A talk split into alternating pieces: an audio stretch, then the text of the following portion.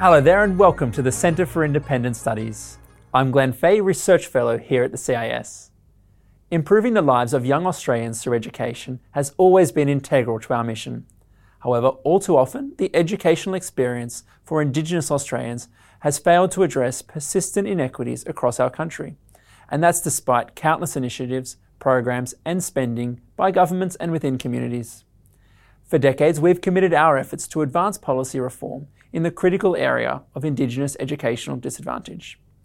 Here at CIS, we've long challenged existing policy orthodoxies that have sadly done little in truly closing the gap. It's in this spirit that our discussion takes place today. Ahead, we'll be tackling how the work of educators, communities, and policymakers can better confront this disadvantage. Joining me for this discussion is an incredibly impressive trio who bring with them specific perspectives and experience addressing these educational challenges. I'm joined by Lorraine Hammond, Warren Mundine, and Jacinta Price. Lorraine is Associate Professor at Edith Cowan University. She leads professional learning and coaching in literacy instruction for teachers and school leaders in some of Australia's most disadvantaged Indigenous communities in the Kimberley region. Warren is chair of the Australian Indigenous Education Foundation and formerly chaired the Australian Government's Indigenous Advisory Council. He's also the author of the recent CIS report, It's the Economy Stupid Economic Participation is the Only Way to Close the Gap. And Jacinta is director of the CIS Indigenous Affairs Research Program she serves as Deputy Mayor of Alice Springs City Council and has spent decades as a cross cultural consultant. Thanks everyone for being with us today. Thank you. Thanks for having me. Yes. Now, Jacinta, I want to go to you first of all. We hear a lot about the opportunity that education has in opening doors for Australians. But what about the flip side? How is it, what are the effects of poor levels of education, and why is it, how does this result in the sort of dysfunction that we're all too familiar with in majority Indigenous communities? Well, unfortunately, it's a cycle um, that we, we see play over and over again. It's, uh, it's evident in all the research uh, that, that exists. Uh, we know that you know, Don Weatherburn has spoken extensively about the fact that well, any person who doesn't receive uh, an, an, an adequate education uh, is more likely to end up uh, incarcerated, and that, that that doesn't matter whether you're Indigenous or non-Indigenous.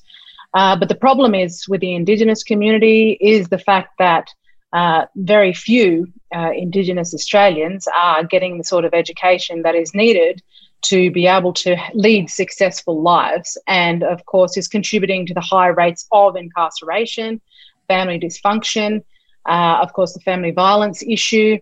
And so then their children grow up in those circumstances. And as I mentioned, the, the cycle continues. Now, the for leaders in Indigenous communities, if if they don't have an adequate education, particularly in some of the remote uh, areas uh, throughout Australia where uh, English isn't a first language, then they don't have the tools to be able to uh, survive to in the wider world to be able to then uh, mentor and lead their own communities to better outcomes themselves.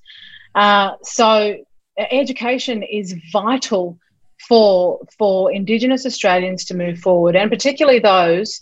Uh, I think the gap lie the greatest gap lies between Indigenous Australians whose first language is not English and the rest of Australia, including uh, those of Indigenous heritage, but whose first language is English.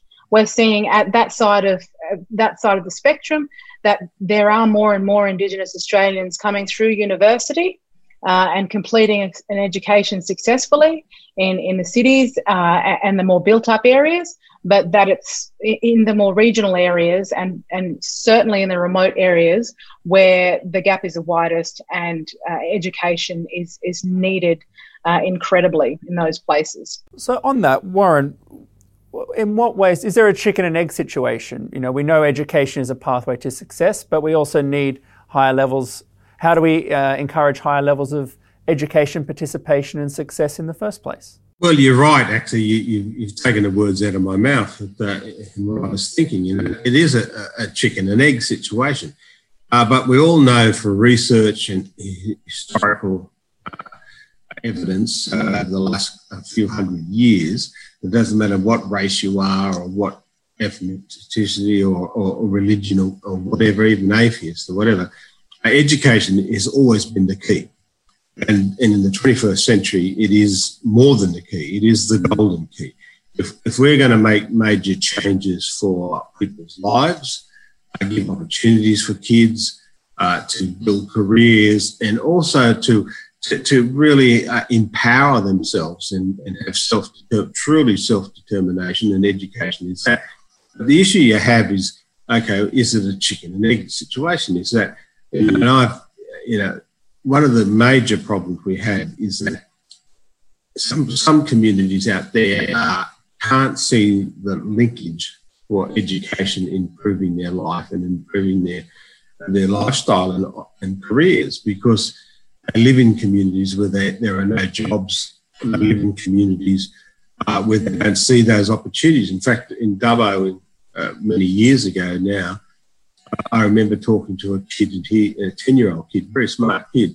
And, and, and I said, why aren't you at school, uh, at school? And he said, oh, well, why should I go to school? And then I just rolled, oh, you get an education, you get a career, you get jobs. And he was very smart. And Dubbo is not a small place. It's, you know, in, in excess of 40,000 people. And it's a major hub between uh, Brisbane and Melbourne and Adelaide and, and Sydney. So it's, so it's a growing economy. In fact, it's a, a massively growing economy, 3%. But he he's just pointed out, he said, where's the jobs here? And for Aboriginal people, and he was right. So we had that. So it is really about it, it's doing both things at once. It is actually creating those opportunities and creating those jobs and creating those businesses, which you have to have commercial profit making businesses that do hire people. And through that process, and that's a historical fact that through those processes, you have to have an educated, skilled workforce. And so that's where you start, uh, that the kids start seeing the logic in, oh, we get turned up to school because we know there's a job and we know there's a, uh, that I can start a business if I if I study hard and I get the skill base that I need to drive forward. And that's and these are the things that we really have to be focusing on. And we know, you know, I, I, I know we have a lot of arguments and discussions about these things, but I don't know any community in the world that's actually got out of poverty, improved its education, improved its opportunities without having an economy, we've having jobs, we're having their skill-based things. But it goes a little bit further than that, and we've seen seen recently in regard, and Jacinta's been fighting this battle for I was going to say decades, but you're not that old. You're still young uh, in regard to uh, the crime rates and the uh, abuse and that's what's happening in Aboriginal communities. And what I've learned over the years, there is a very strong link between that and, and, and education, and between that and getting jobs and building their communities because of those social breakdowns. And, and you know, and look, I'm a great fan of Don Webber, Webber Burn. He's done some amazing, incredible stuff. And he's the bloke who told me when I asked the question, I was chair of the Prime Minister's Advisory Council, that uh, I, I, said, if I could do one thing, what would it be? And he said, you got to you got to stop recidivism. That's Seventy percent of crime, and that is the reason why you're having problems with getting kids to school in certain areas. Let's let's uh, start to unpack a little bit about what this means for the school system. Lorraine, you've worked in contexts all over the country, and but you also visit remote majority Indigenous schools too. What is it that you notice it's different in these schools compared to those other schools out there? So, in some respects, these schools are exactly the same as any other schools I visit but like no other schools mm. that I visit in metropolitan and regional areas. Um, geographically, uh, they're, they're a long way from everywhere else. Mm. In the sense that they're often one and a half to two hours away from what we consider a major centre in the Kimberley, but most people would consider a very small country town. That means it's often hard to attract teachers. So you get a churn of staff, which um, has a really negative impact on trying to, uh, you know, implement school improvement. Uh, these schools are often really isolated because of the weather. So you can be locked out for an entire term, which, in terms of my remit, which is trying to get kids reading, Um, it means that young children who perhaps have hearing issues don't get the, the, access to the services they need. They don't get access to a speech pathologist. They may very well wind up behind their peers before they go to school simply because they haven't had access to services.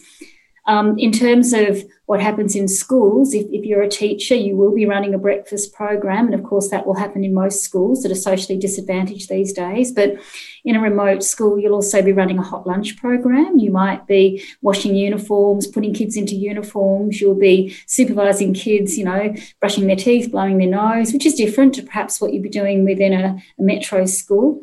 You'll find you've got a small class size, but within that, you might very well have three year levels in one class. And you might have some issues around attendance. So, attendance can range from 40% during the height of COVID uh, to 80%, which is good, relatively speaking, um, either of which equates to up to three years missing of primary school if you continuously, you know, attend for, for that number of days a week. Um, there can also be some issues around managing behaviour because many children come to school with a background of trauma, and that's very difficult for, uh, for teachers to manage. When you also think about the, the teaching population, you've got often beginning teachers going out into remote community schools who are just trying to be beginning teachers, let alone also coping with the fact that they may have second language learners in their room. They might be dealing with behaviour. Um, they might be dealing with a culture that they don't really understand. And that all makes it, I think, quite challenging going into a remote school, uh, you know, for some teachers. What, what do we do about that? How do, how do we better prepare teachers for that kind of work? Well, um, I mean, the work that I do at, at, university is trying really hard to do that. I, um, I run units that don't specifically um, address Aboriginal education, but um, I show an awful lot of really successful young Aboriginal children that I work with in the Kimberley, and that's really inspiring for, for my students to see. And I think that's where we need a much stronger emphasis. I know that many of the undergraduate programs all have an obligatory unit on in teaching Indigenous students, and a lot of it's about culture and, and history, which is very important.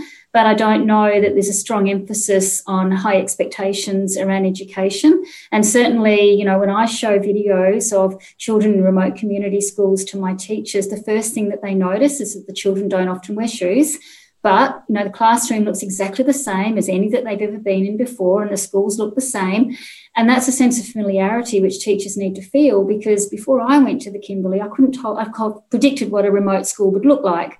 But now it feels very commonplace for me to go to a remote school.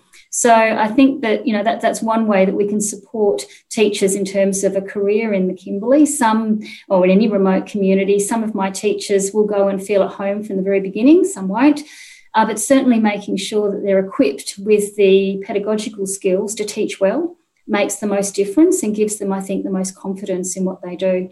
I'd like to talk a little bit here about the role of policymakers. So, Warren, we've had closing the gap targets for many years now, and uh, notionally that was meant to help address persistent disadvantaged areas, and particularly education has always been a priority area in the closing the gap why do you why do you think we've not noticed or we've not observed uh, significant and meaningful improvements? And uh, are we are we measuring the right things there? Well, that's a, that's a very good question. The look there there have been some huge successes, you know, and uh, in in regard to getting uh, kids through to year twelve and into uh, university or trades. Now, uh, you, you, the issue has been uh, for a long time is, is, about okay, how do how do we how do we make that across the country? Until we start approaching things from a regional base, so uh, Sydney, Melbourne, Perth, Canberra, uh, Dubbo, Alice Springs, uh, uh, and, and, and, and uh, other places, Karratha and so on in Cape York, they're, they're diff, they have different issues and different problems to deal with. And, and the remoteness to, uh, to, of those communities, as well as some of these regional communities, which struggling as well, are, attracting the type of uh, teachers and the type of people we need. But we, to me, we've got to just face the reality of what's there and say, okay, this is the reality. So how do we ins- uh, to ensure that we support the teachers. We uh, even if, even if even if they like, for instance, I picked mathematics. Even if they're not mathematics teachers, how do we how do we work with those teachers to, to work to, to educate people in mathematics and dealing with the, and dealing with those issues in there? And that's what we've got to really start focusing on. In the closing the gap, the one of the biggest majors, the previous closing the gap I'm talking about, was where's the economy? Uh, you you can't have you can't have good health without jobs. It's not rocket science to work that out. You can't have uh, uh, low crime rates unless you've got people engaged in those communities and working as a whole for the for the, the prosperity of that community for a number of issues.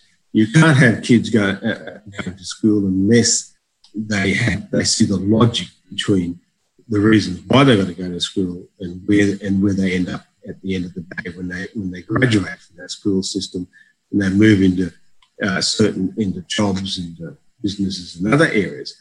Now, so we've got to so we and then also we've got to deal with generational dysfunction in some of these communities. I'm not all of them, but some of them.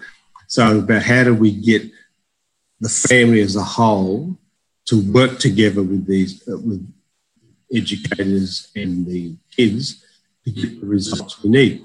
Now, these studies have been done, and you know, and the professor could better answers than me. These studies go back quite a long way in regard to okay, why does a kid succeed at school, even at a bad school, uh, and other kids don't succeed?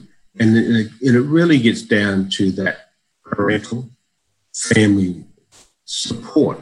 Now, it doesn't matter what the education standard of the parent is. It is that they ha- they they are able to infuse into the kids the importance of education, the importance of getting to school, and then and work with their kids to get to school, and then work with the with the, with the, uh, the teachers and that about getting things, uh, getting their kids educated and, and and, and getting a good education. Now, there are, as I said, there are some successful programs going uh, around the country, but that, but they're only small programs. And even with the AIF, which I'm a, uh, the chair of, and I'm a great supporter of what we do, uh, we're only allowed to have 500 kids at a time.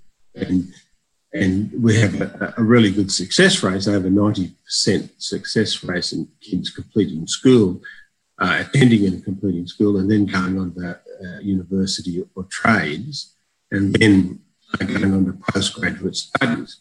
But that's only a tiny minority of, of, of, what we've got out there and what we've got out in communities. So we need, so it's about how can we come together, working and supporting the teachers uh, and, and working with the parents and the community together, uh, and which then can work with the kids as a team to get things to come out. Now, the success rates in, in, in any area, you will, you will see certain things that makes it successful. Parent, parental support for schools, parental support for the teachers, and, and, and installing that in the kids. Uh, the, the teachers being part of the community and working with the community and understanding the community they're working with, and, and being a good model and role model and, and uh, for the kids they don't have to know all the subject areas. They, they might know about maths very well. They might be good at mm. English, or they might know about language stuff. And that, but we can build in a mechanism to support that. And it, and to me, and looking at those figures, it doesn't cost us very much to do that. It's just having the right focus in the in the right areas and pushing the right buttons for this to happen. Thanks, Warren. You, you, mentioned uh, points about there about the engagement of parents at home. Uh, Jacinta, I want to ask you, why is it that that uh, Indigenous students in many communities simply don't have the same support for learning at home than their non-Indigenous peers? I think there's a number of reasons for that. Uh, you know, it's education doesn't seem to be prioritized by family members the same way other other issues are prioritized. And that needs to change. Communities need to change. The leadership the, the family members need to prioritize education for children. Uh, and and I think a lot of the politics of the South influences, particularly remote communities, is influ- uh, influencing remote communities, uh, and ideology is also influencing these communities. Whereas it should be more common sense uh, driven, and um, and certainly there needs to be a lot more emphasis placed on, as Warren said, uh, the relationship between families, communities, and and the schools and, and the teachers. Uh, obviously, if a child has support at home in terms of their education, then that is going to be absolutely beneficial to their educational development. Uh, another issue is the fact that um, English needs to be taught uh, properly. Uh, it needs to be prioritized. You know, the, the UN, of course, has stated that it is a fundamental human right to be taught the language of the nation that you live in. Um, and and I think uh, that Lorraine had had mentioned that a lot of teachers come into uh, remote communities and they don't necessarily have the skills to deal with English as a second language. And I feel like this needs to be certainly prioritized when it comes to um, people in remote communities is that English is a second language, just like uh, just like our our, our um, migrants are treated in the same way and are taught English. The same principles need to apply when it comes to Indigenous kids because we're seeing that children in remote communities are getting to a, getting to high school age, but are still only um, having the same you know, at the same skill level as children in year one or year two. Uh, so it is fundamental Sorry that, that. English is taught correctly, uh, and and we you know we can't begin to to see education change for Indigenous kids out in remote communities until that happens. Um, but again, uh, we need to be honest about the situation that's going on in remote communities too. So if family, if the, fa- the dysfunction in families is going on, that needs to be highlighted. That needs to be addressed. Safety in communities is a huge factor, which you know extends to policing and all those sorts of matters. Uh, if, if, if, if a child's home is unsafe for them or if there's family violence occurring in that home, then they are not going to um, go to school and get an education because of the trauma that they're, they're dealing with at home. And we need to be far more honest about those situations and dealing with the family violence um, crisis that's that's playing out in, in a lot of these remote communities. Um, so you know you can't you can't get anywhere until we start there. And, of course, and health. Health is a huge issue. There are a lot of children dealing with otitis media, uh, and if your hearing is affected, you can't learn. So, um, you know, there's a number of factors going on that need to be dealt with all at once. It's very complex, but but I believe doable at the same time. Yeah. well, look, I'm gonna I'm gonna use those words back back at you, Jacinta. So you've said that um, You've made the point that the issues are complex and defy easy solutions. But at the end of the day, where do we start then? Where's, where's the logical starting point uh, for policymakers and communities? Well, I think you know the idea of bilingual education. I, I think there, there it has been romanticized to many to you know a degree and while um, you know i'm a supporter of bilingual education i actually don't believe that it has been effectively applied in you know i haven't seen an example where it's been effectively applied so therefore uh, you know, like my mother didn't receive an education, a bilingual education. She learnt Warlpiri at home, but the focus for her, and she was brought up in the days of the missionaries, was to understand English. And it was her generation who are far better educated than the generations that have followed. So, so it, it is about getting back to the fundamentals and you know not romanticizing the idea of, of bilingual education if it's not working or if it's not being applied effectively then the priority should be to learn english. I mean there are there have been senior teachers within my own family who um, who who are in those positions, but however, don't use standard English themselves, uh, aren't particularly, uh, you know, aren't completely literate, and when it comes to reading and writing English, and if they if they are the senior teachers in those communities, well then you know the kids are going to be behind the eight ball, and we need to be realistic about that and not romanticize uh, you know these issues and these circumstances. And certainly, um, I don't believe personally that it should be about teaching culture at schools. I mean, you know, we don't teach uh, when it comes to migrant communities and families, we don't teach their cultures to them at school. This is learnt at home through families. And uh, yeah, it's just about bringing it back to basics, the fundamentals. Uh, and, and these tools are what are needed. Oh, and you know, these kids need to be taught about the outside world too. They are part of, they need to be brought into uh, uh, understand that they are part of this greater outside world, that they are not limited to simply their communities.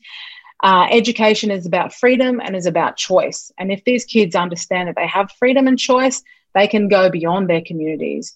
They shouldn't have to be trapped by their communities.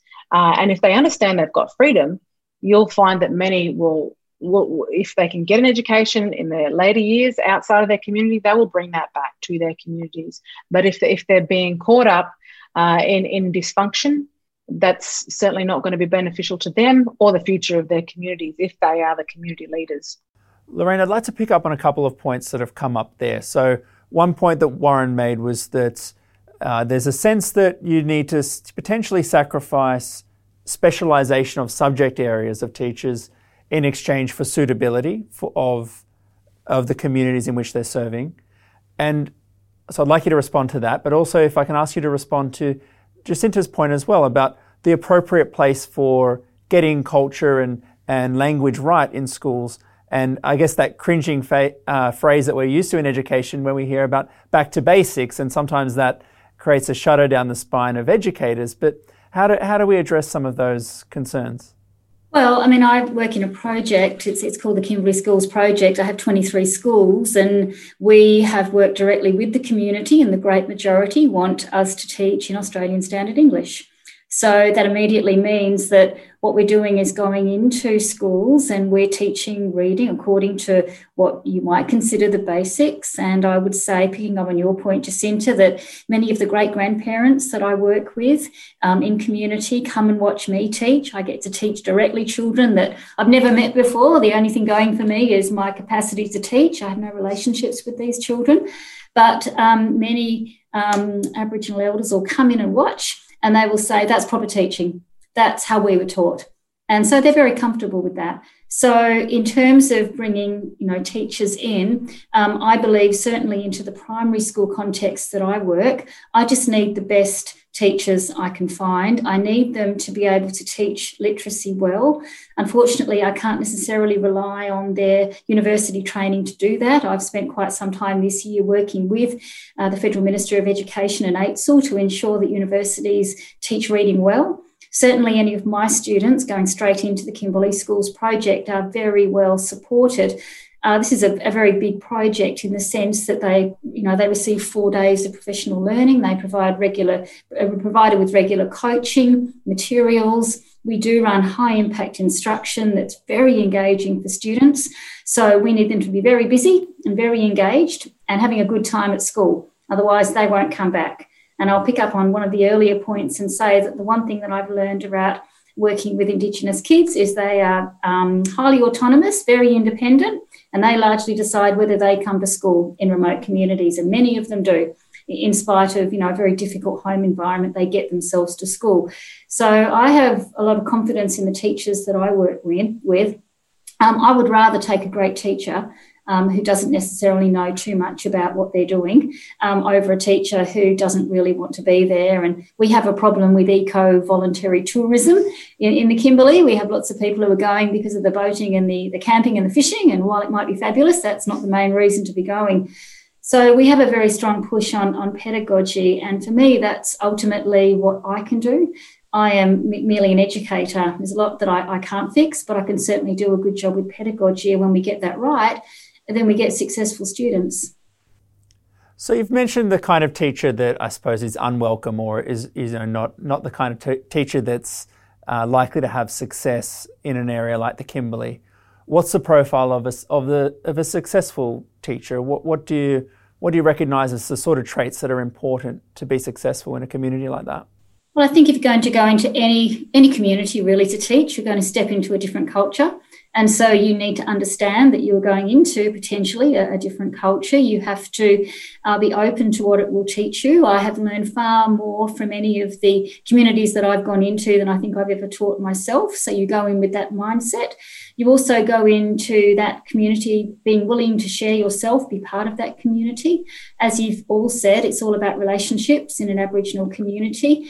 Um, that community wants to see what else you can do whether you're playing sport, whether you've got some musical talent, whatever it is, they want to know what it what it is. Ultimately, I think for any parent to send their child to school, they have to trust the teachers. And that's born out of, you know, knowing who those individuals are. Teaching ultimately is an altruistic business. So I have teachers wanting to go to remote communities because they want to make a difference. Ultimately, they need to be good teachers as well you know, the impact of a very bad teacher on a community will mean that children will only learn half a year's worth of schooling in one year. But a very good, a very good teacher will enable a child to learn one and a half years of schooling in one year. And because of attendance and other factors and transience and issues around schooling, we can't afford to put anyone other than an exemplary teacher in front of those children. Jacinta, I want to touch on something else, uh, I suppose a unique challenge potentially that affects Indigenous students more than their peers. And that's the, uh, I guess, the statement that we often hear about the challenge of trying to walk in both worlds. How do we, pro- how do we reconcile in a, an effective way being able to preserve and, and celebrate traditions and culture, but still to uh, enjoy success in, in, I guess, a more conventional education system? Well, I think, um, you know, children aren't going to have the opportunity to really celebrate traditions and culture and that sort of thing unless they themselves have uh, are living a successful life. And that begins with having a good education. So the emphasis again needs to be placed, I believe, on uh, on on education. And and I think part of the conversation is also about um, suggesting, you know, for a lot of Indigenous Australians, they need to also understand how uh, how those you know in the Western world have been successful throughout their lives, and that needs you know for them to progress forward to to take advantage of the tools that the, the, the Western world has to offer. They have to understand how to do that. So it's not just about entirely um, expecting Indigenous Australians, well, you know, to know exactly how to move forward. This is about sharing with one another um, w- what what is enriching and what uh, will work successfully on both sides uh, when it comes to you know indigenous australia and non-indigenous australia and it's looking for those similarities in in in working together to move forward as well and and I think there's this far too much emphasis on the romanticism of Indigenous culture without um, you know, and we we give ourselves a hard time in the Western in Western society as well, and but we have it, it is a privilege to be able to use constructive criticism uh, when it comes to uh, elements of our society, elements of Western culture that don't work for us, we have to apply those same principles when it comes to Indigenous society and Indigenous culture.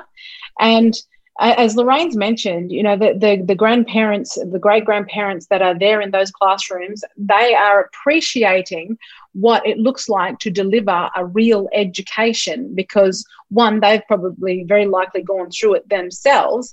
And why should their grandkids miss out on that? You know, and and they too are Australian citizens. So why shouldn't they be treated as such? Why should they be treated differently because they they are Indigenous Australians? We've got to get away from that notion that somehow, uh, you know, Indigenous Australians are, are, are totally different beings that need to be handled very gently. No, we're humans as well, uh, and and in many ways many australians in some in some ways have to straddle both worlds. You know it's not unique to indigenous australians. It's unique to you know i keep bringing it up to our, our migrant community as well. They have to do that. Uh, and and but it's not encouraged enough i believe when it comes to indigenous australia. We're told no no no no no. You must remain uh, as you always have been for 60,000 years. Uh, no, no, no. Let's all move forward together. That's what we have to promote uh, if we want to see our kids succeed as well. But you know what we find is that those who romanticize the culture, who, who, who like to make out as though the word assimilation is a bad word, are those who have taken complete advantage of uh, you know, of what the modern world has to offer, of what education has had to offer. And um, it's hypocritical to to listen to individuals like this, to, to th- those who are pushing a particular agenda, uh, while while while the most marginalised, whose whose first language is not English, continue to suffer. Um, it can be done. It's it has been done already, and we need to look at those successful examples uh, and not continually look at uh, look at where where everything seems to not be working in, in an ideological fashion. Uh, need, we need to look at the practical examples that have been successful and follow those examples. Lorraine, I'd like to go back to you again. Jacinta's talked about that grandparents in particular can identify what a real education looks like. Do you think that the, there are students today that are receiving an education that doesn't look like that? Is teaching different for, for many Indigenous students today? No, I think there's a veritable graveyard of um, ineffective practices that have been allowed to um, basically come about because I'm, you know, I, I, hear that, you know, Aboriginal children learn via storytelling and they learn by being outside. And, you know, I was horrified when I first went to the Kimberley to meet a teacher who told me that the children would never learn how to read, so she was going to teach them permaculture because that was the background she had.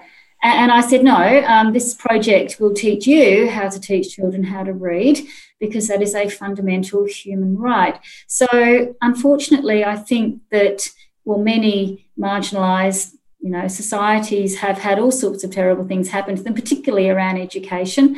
There is no reason why, you know, a child in the Kimberley can't learn to read as easily as a child anywhere else in any other part of Australia. I think that the intensity of the instruction needs to be stronger simply because children may come to school without the same pre literacy experiences as some of their peers, and they may also have oral language issues and they may have some hearing issues. But certainly, my experience working, say, for example, in Halls Creek, um, you know, I have four year olds, five year olds, six year olds, and seven year olds being taught by beginning teachers who are delivering stunning instruction and the data that we gather on twice a term, we measure the kids to see how they're going. They are improving, and they will continue to do so as, as long as we can, you know, keep continuing to provide instruction. Unfortunately, the kind of instruction that I provide isn't necessarily considered palatable to other people. So people don't necessarily like teacher-led instruction. Um, you know, what we need to understand is that any human brain has the capacity to learn how to read. The problem is learning to read is something that we're not born with, it's something we learn. It's something very heavily based on oral language. And so, if the, the left hemisphere of my brain isn't quite got its head around speaking, then learning to read on top of that is going to be hard. So, it means that we have to teach kids and teach them well. And so, when we systematically teach the precursors to literacy and we do it well, we are successful. This is what the um, Australian government wants um, universities to prepare teachers to do. And we're probably the only jurisdiction in Australia that has 23 schools that are following what the science of reading actually says you should do in classrooms.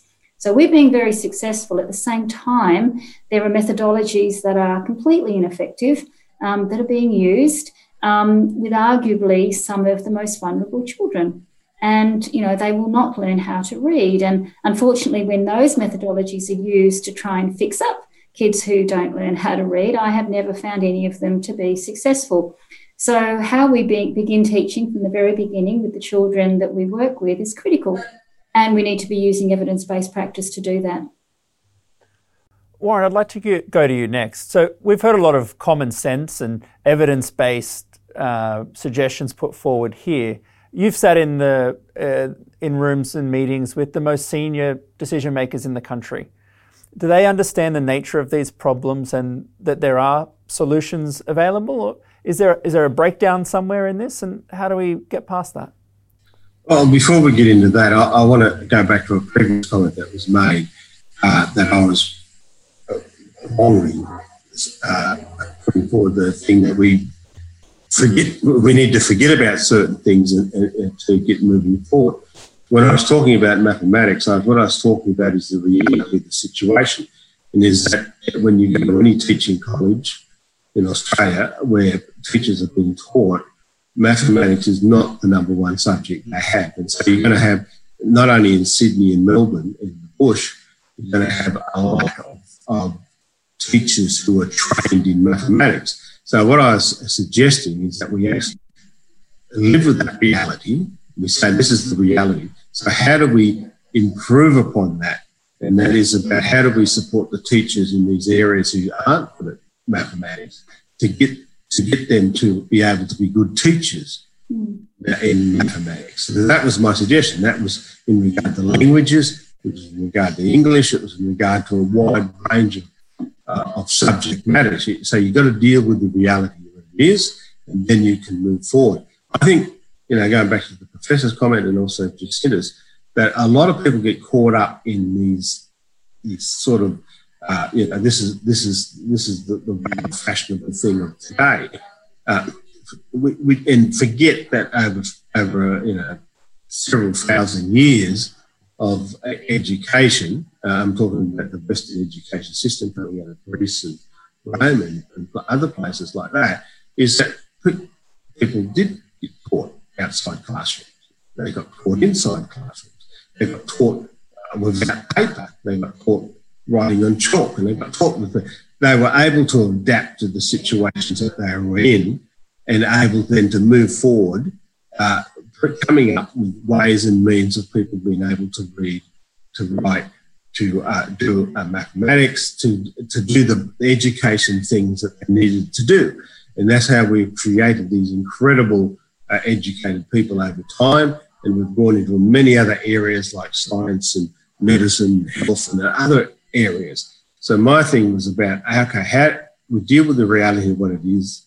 How do we then support the teachers, support the parents, support the communities to get to a better place? Because and, we can do it within five or seven years. That's my belief and what I've seen, and what I've seen sitting around the table with all these decision makers is that you can do these things, and but people get caught up in uh, in the, these side issues, which sort of bends them away from things, like the, the argument about uh, should we be teaching kids in English or teaching in their language.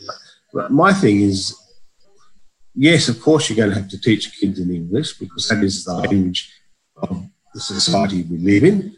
Uh, and it's also uh, it's important, you know, if we to the kids can learn and speak in their own languages. That and, and we've seen that done with migrants in Australia. They have language schools and Croatian language schools and so on. You know, I, I went to school in Auburn, which is very multicultural. We had Turkish and Lebanese and, and, Greeks and Italians and everyone in those communities there. And we were able to uh, get still get an education standard for those kids that was very successful. Those kids uh, the children of those migrants went on to, to, become the doctors and lawyers and other people and engineers and so on, and their children are going on and becoming business owners and stuff like that.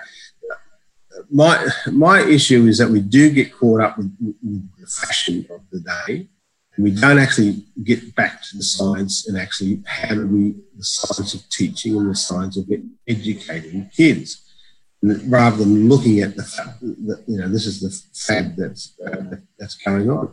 Now, this gets caught up with, with, um, with policymakers, and I'll, I'll, be quite frank about this.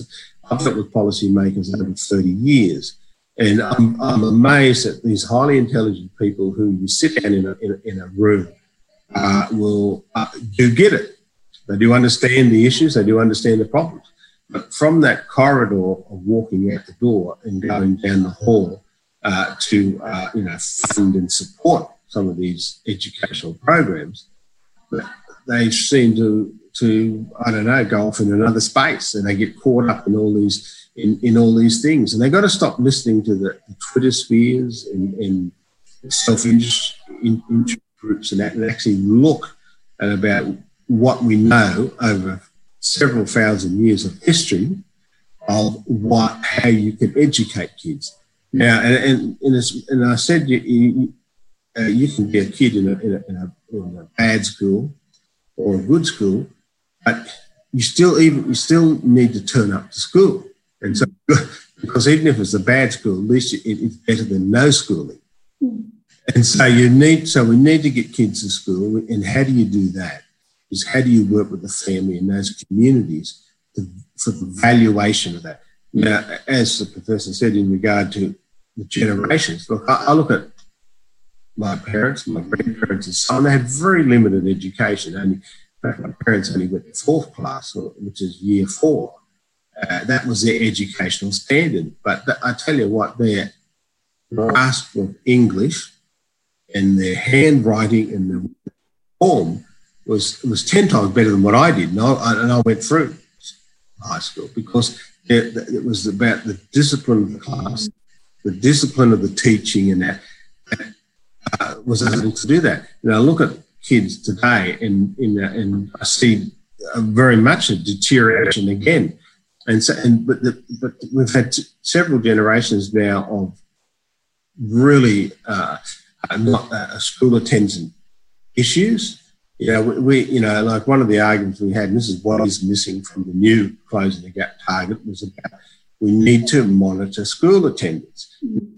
We had this blowback from the state governments because, as people know, uh, and COVID's really brought this out, is under our constitution, uh, the states and territories actually run education and not the federal government at all. The federal government has no power in a, in a legislative sense in regard to education.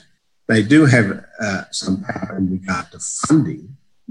How they can manipulate that funding process to get things done, but it's still a very limited power. Like we said to the schools, could we get data on, on kids? Because if you've got a community of 100 kids and 500 turn up on Monday and 500 turn up on Tuesday, are they the same kids? Mm-hmm. Yeah. So, so, that's just basic information that you do need. And they were, they were refusing to give it to us uh, in regard, because of privacy issues. And we said, well, that's fine. You can have your privacy issues. Why don't we call them student X and student Y and student K 42 or something like that? And then, we, then you can build this monitoring process so that you know that kids, because, uh, you know, a kid has to spend more than 80% of the time, 80% upwards, at a school. Otherwise, their education, it's just almost a waste of time. So, so how do, and then we can put in place uh, uh, processes for that to happen. But this is the problem with the policymakers is this competitive, this, this, this insanity, as I call it, that what we said in the privacy of the, of the office and then what we said in the in the policy area, in the general public, in the, in the legislative process, was was totally different to what they said in the in the room. And this is the problem we have that we've got to, um, uh, you know, edu- uh, the, the, politicians and the communities out there have got to have courage to stand up and do what needs to be done because the, the, the world is rapidly changing. Look, I, I, work in the private sector, uh, I work in cybersecurity and in, in, IT, and I work in a number of trades and engineering processes. And the world is just rapidly changing in this technology, in this space. And it's that, that we, we do, it's, if you miss out on a year's, even a year's schooling, you're going to be mm. finding very hard to catch up, mm. almost near impossible to catch up. So we've got to really start focusing on these areas and, and getting and, and getting politicians and the decision makers within the, the bureaucracy, because in actual fact, the bureaucracies have more power than the politicians, really, is about how do we get uh, how do we get them to have the courage to do these things? And, and also, and it's, it's not difficult. You know, as I said, it, you live with the reality that you've got a teacher who's gone into a remote community, and their speciality is English, but their speciality is in mathematics. So, how do we support them in the mathematics area? Uh, how do we support them also in the English area and help them dealing with a, uh, a community that has English as a second or third language? How do we support that teacher and work with them to, to, to, to be able to educate those kids uh, in reading and writing and that having to deal with the reality of second, third, fourth, and even fifth in some communities uh, uh, uh as English as a second language. Now, th- these things are not rocket science. It's, it's very simple process. Look, everyone says it's complex, and yes, it is complex. But what I've learned in life is that if you if you keep on saying that, then it's it stops you from doing the policy direction and the energy that we need to put in this area for things to happen because you just sit back and well, it's all too hard. Yeah. What we've got to do is break it down very simplistically and say, okay, we've got an English teacher sitting in this community. They're not very good at maths. How do we support them with their maths stuff? And how do we support them with the English stuff dealing with a community that has English as their third or fourth language? And that's what we need to be focusing on. And that will be different uh, to communities within each community within the Kimberleys. It'll be different to what communities uh, in the Cape York. It'll be different to Aboriginal communities in Sydney and Melbourne. And it's about how we are agile and flexible to attack those processes in different ways. And, and, this is what this is what the challenge is for the, the decision makers about this agility, uh, about this. Okay, people in Yuendumu, these are the issues there this is how we've got to confront that. Oh, and and and in Karratha, that it's different. There are some basic things, but there it's a different challenge. And so, how do you be flexible about uh, meeting that? And technology is our friend in this regard. How do we can uh, how can we really do some incredible stuff? Uh, and look, I look at some of these kids who come from, these communities, and I say, it, the the problem isn't the education system. The problem is the courage of decision makers and the flexibility of, of, of, of the system to actually deal with uh, um, different situations for, for different communities. Okay, so we've been very good here at uh, identifying where the uh, deficiencies are and and you know in where where things could be better, but there's also, surely it's not just a matter of failures out there. There are obviously stories of success. Lorraine, can you tell me about uh, some of the success you're seeing on the ground in the Kimberley? Okay, well, Warren, it's interesting because the Kimberley Schools project came about because of a, a politician who happened to sit on a school board that I've been involved with for a number of years in a really disadvantaged part of Perth. And she saw what happened when we put in teaching methodologies that were based on, you know, the reading science, and we got kids reading. And so then when she came back into government and had the capacity to, to, do something about it, so I'm talking about the Honourable Alannah MacTiernan here, in conjunction with Sue Ellery, who's the Education Minister in WA, through Royalties for Regions, they were able to put together you know, a really good project. And I was fortuitous to be asked to put together the professional learning and then sort of lead the coaching in schools. So, um, what's most important is that we have something that's system wide in the Kimberley. So, when kids move from school to school, they're not moving from one thing to another, they're moving from a fairly consistent approach. And we're able to monitor how students are going. Um, through the professional learning, I can be sure that teachers are doing the absolute best that they can be.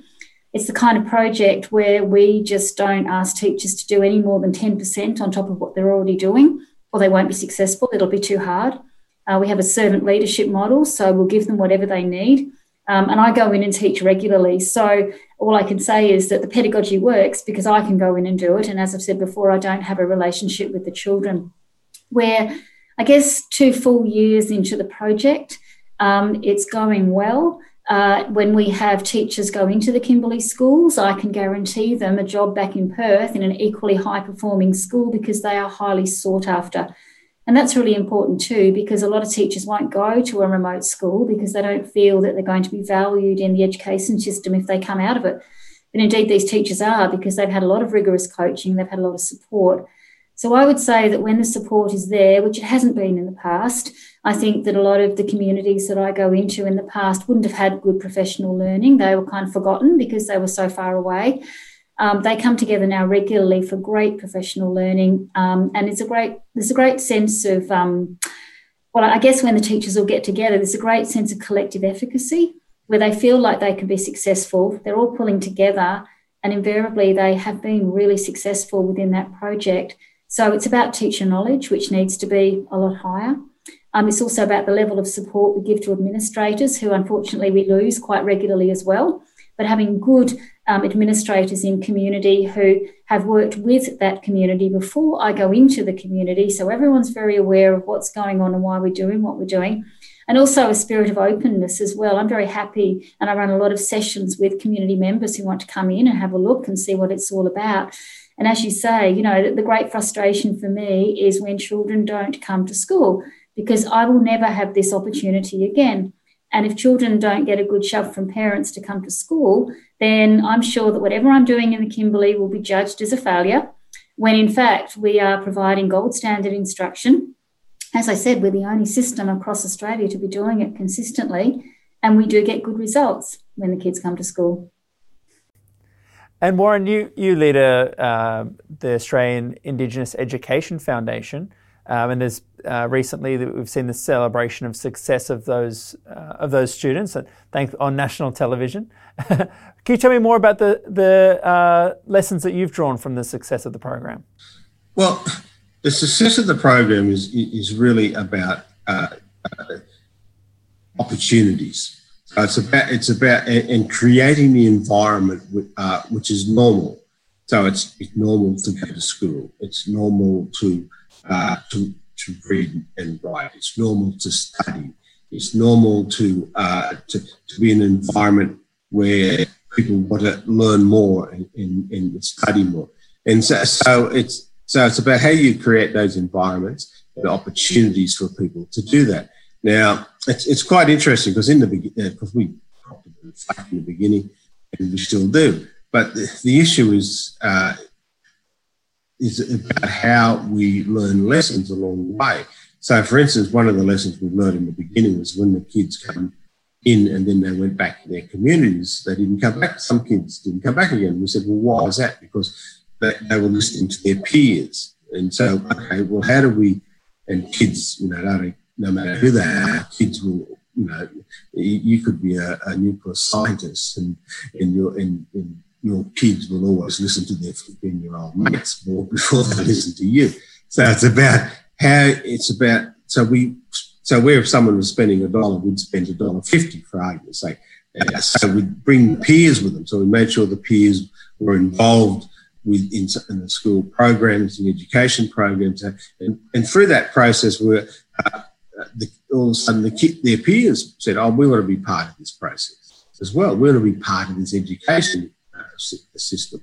And so for every place that we fill, uh, we, we probably got about 95 or 96 other kids wanting to fill those places because of that stuff. This is where I agree 100% with you, Lorraine, in, in that is, is that kids are normally, uh, you know, hungry for things, hungry for ideas, hungry for learning.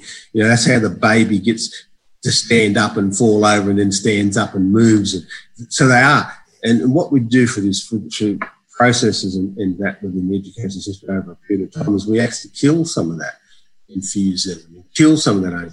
And, and one of the important things I think Lorraine said was we've got to make it so people want to come to school. And you don't want to come to school if it's, if it's just boring. Uh, and you've got a teacher there who wish that they were in 5,000 miles away rather than sitting in their classroom because kids aren't stupid. They, kids are the most smartest people I've, I've ever met. They'll pick up very quickly on that. And, uh, and they'll say, well, why am I sitting here if this teacher doesn't want us here? Mm. And so it's about, so, and, and, look, and there are, I'm not trying to say all teachers like that because are, look, I've many communities over the years, and, I've met some wonderful, dedicated people who really wanted to do things and make a difference for, for their kids. But the, but the way it, the way it's structured, the way it's happening, was the killer in this whole process. And so, so look, I saw some great programs here. I saw a program last week in Sydney where they actually worked. And this was the deal with abuse, kids who were abused and neglected and that uh, they didn't just work on the kids; they worked on the on the families how you bring so, so bring the families together, and so that you can get these this, this environment where they want their kids to go to school, the environment about uh, you know changing their abusive behaviours and, and, and, having building a loving relationship and stuff. I thought it was a, a brilliant scheme. And with the AIF, we look at those things about how do we bring families and bring everyone to be involved in that whole process. Uh, because if you don't have that, if you don't have that uh, that hunger for the education system and that, then that's where it falls down. And this is, and, and then of course there are a number of reasons why kids don't attend school. One of them is that, that's a major reason, but also, as you said, and, that, and I know and other people know that when you've got an abusive community and that, then then you're going to be struggling very hard to get any kids to school. And, and we need to be able to, to, to confront all those issues in a sensible, mature, positive, and open discussion rather than from rocks and, and beating each other up and just sitting there and saying, okay, how do we, here's in Mary and Johnny, and how do we work with them in these in these situations to get to get them to school, to uh, get them a good education, good opportunities, and, and because we know that kids are hungry for learning and hungry for knowledge. Because even the kids that skip school, what are they doing? Some of them are out hunting and learning how to hunt, and learning how to fish, and doing all those type of things. We need to be able to do that within the classroom. Jacinta, let me come to you as well. So you talk a lot about the importance of changing the narrative across all areas of Indigenous affairs to what extent is that about celebrating more success stories within the within communities, including in education? Oh, the success stories are absolutely so important when it comes to all aspects uh, for Indigenous Australians because without those success stories, then you know Indigenous Australians don't sort of have well hope to begin with, but also examples that they can follow, examples that can help in in finding their own ways forward. So yeah, I mean those success stories are so important and and of course you know just recently there was the wonderful article about um, those young girls and boys in in the kimberley who have um, graduated year 12 you know it's it's always for me, I'm in, I'm incredibly over the moon when I can see kids from communities who are, you know, who have made it through despite all the challenges that they have to face to complete their education uh, in year 12. Uh, and, and even if, again, just a small number of those go on to further education elsewhere, then, then they are the little wins, they are the little successes um, that are experienced along the way. And they yeah it is so important to share those uh, to share those stories far and wide. Can i just add something on the back of that as well? Uh, self-esteem uh, is so important and belief in yourself and belief in who uh, in your family and, and seeing the opportunities in life. One of the really sad things that i see lately is in regard to this this critical race theory which talks about you being victim and, and oppressed. So, what sort of message are we sending to our kids? Mm. It, our, we should be sending a clear message to them. Your colour doesn't make you a victim. Your you, you, doesn't make you oppressed. We live in a world now where you there are you can you, the world's your oyster, and you can learn to fly a aeroplane when they actually get off the ground again, and you can you can learn uh, you can you can be a, a, a doctor and, and, a very good doctor. And we've got and we see the results that when some of these opportunities happen. You see incredible people out there who have done amazing things, and I, just admire what they have achieved and what they've done. And so, and a lot of that gets back to, and this is again, this is a whole area of research that why people are successful is, is because of that self-esteem. That belief in themselves and, and that belief in those opportunities. if you keep on beating kids over the head, then you're really struggling. A final question for everybody just before we wrap up today. If there's one thing that you can change, let's we've got to keep it to one. Uh, if there's one thing you'd change that could see more Indigenous Australians overcome the odds in education and and uh, and uh, economic life, what would that be? Can I go to Lorraine first? Uh, children all need to learn how to read. You know, I, am the president of Learning Difficulties Australia, and we've got um, we've got literacy rates, you know, where, where 75% of kids, you know, in, in school are having difficulty, and that's just terrible. Three to five percent of the population have enduring difficulties learning how to read. The great majority can learn how to read if we get the right methods, and that includes anybody in Australia. And Warren, one thing: how do we overcome the odds? Uh, well, overcome the odds is, is, getting kids to school. Uh, that, that is the first thing that we have to do is get, uh, get kids to school. And, uh, and, and, and, as I said, even if it's if it's a bad school, at least it's better than no, than, than not coming to school because you get no education at, at all. And, and it's not only in Australia, but on a global stage, we know in Japan, China, South Korea, Africa, and every other place in the world, yeah, you've got to get kids to school. And uh, in, in, in your uh, Lorraine, once you get them to school, they will, they will learn to read and write, and they will learn to do maths, and they will learn everything that's chucked at them. And Jacinta, with the last word, how, how do we overcome the odds? Remove ideology from all our educational institutions and replace it with common sense and the fundamentals for any human being to progress forward and get a decent education. And just quickly, I think we should also um, duplicate Lorraine and put her in every in university in Australia. Just clone her. clone her. well, there's there's a sharp policy recommendation for anyone listening to this one: is find a way to clone Lorraine and uh, pr- reproduce the work of the project all over the country. But sadly, that's all we have time for for today. Um, to be continued, I'm sure. From everybody here at the CIS, a big thank you to Lorraine, Warren, and Jacinta for what was a great discussion. I hope you enjoyed it too. Thanks very much. Okay, then. Good on you. yeah. Now, for decades, CIS has been a fiercely independent voice, working tirelessly to deliver evidence based public policy, especially in the areas of education and Indigenous affairs. To be notified of our future videos, make sure you subscribe to our channel and click the notification bell. CIS relies solely on the generosity of people like you to help us advance our cause. Check out the links on screen now to see how you can get involved. I look forward to seeing you next time here at the CIS. Bye for now.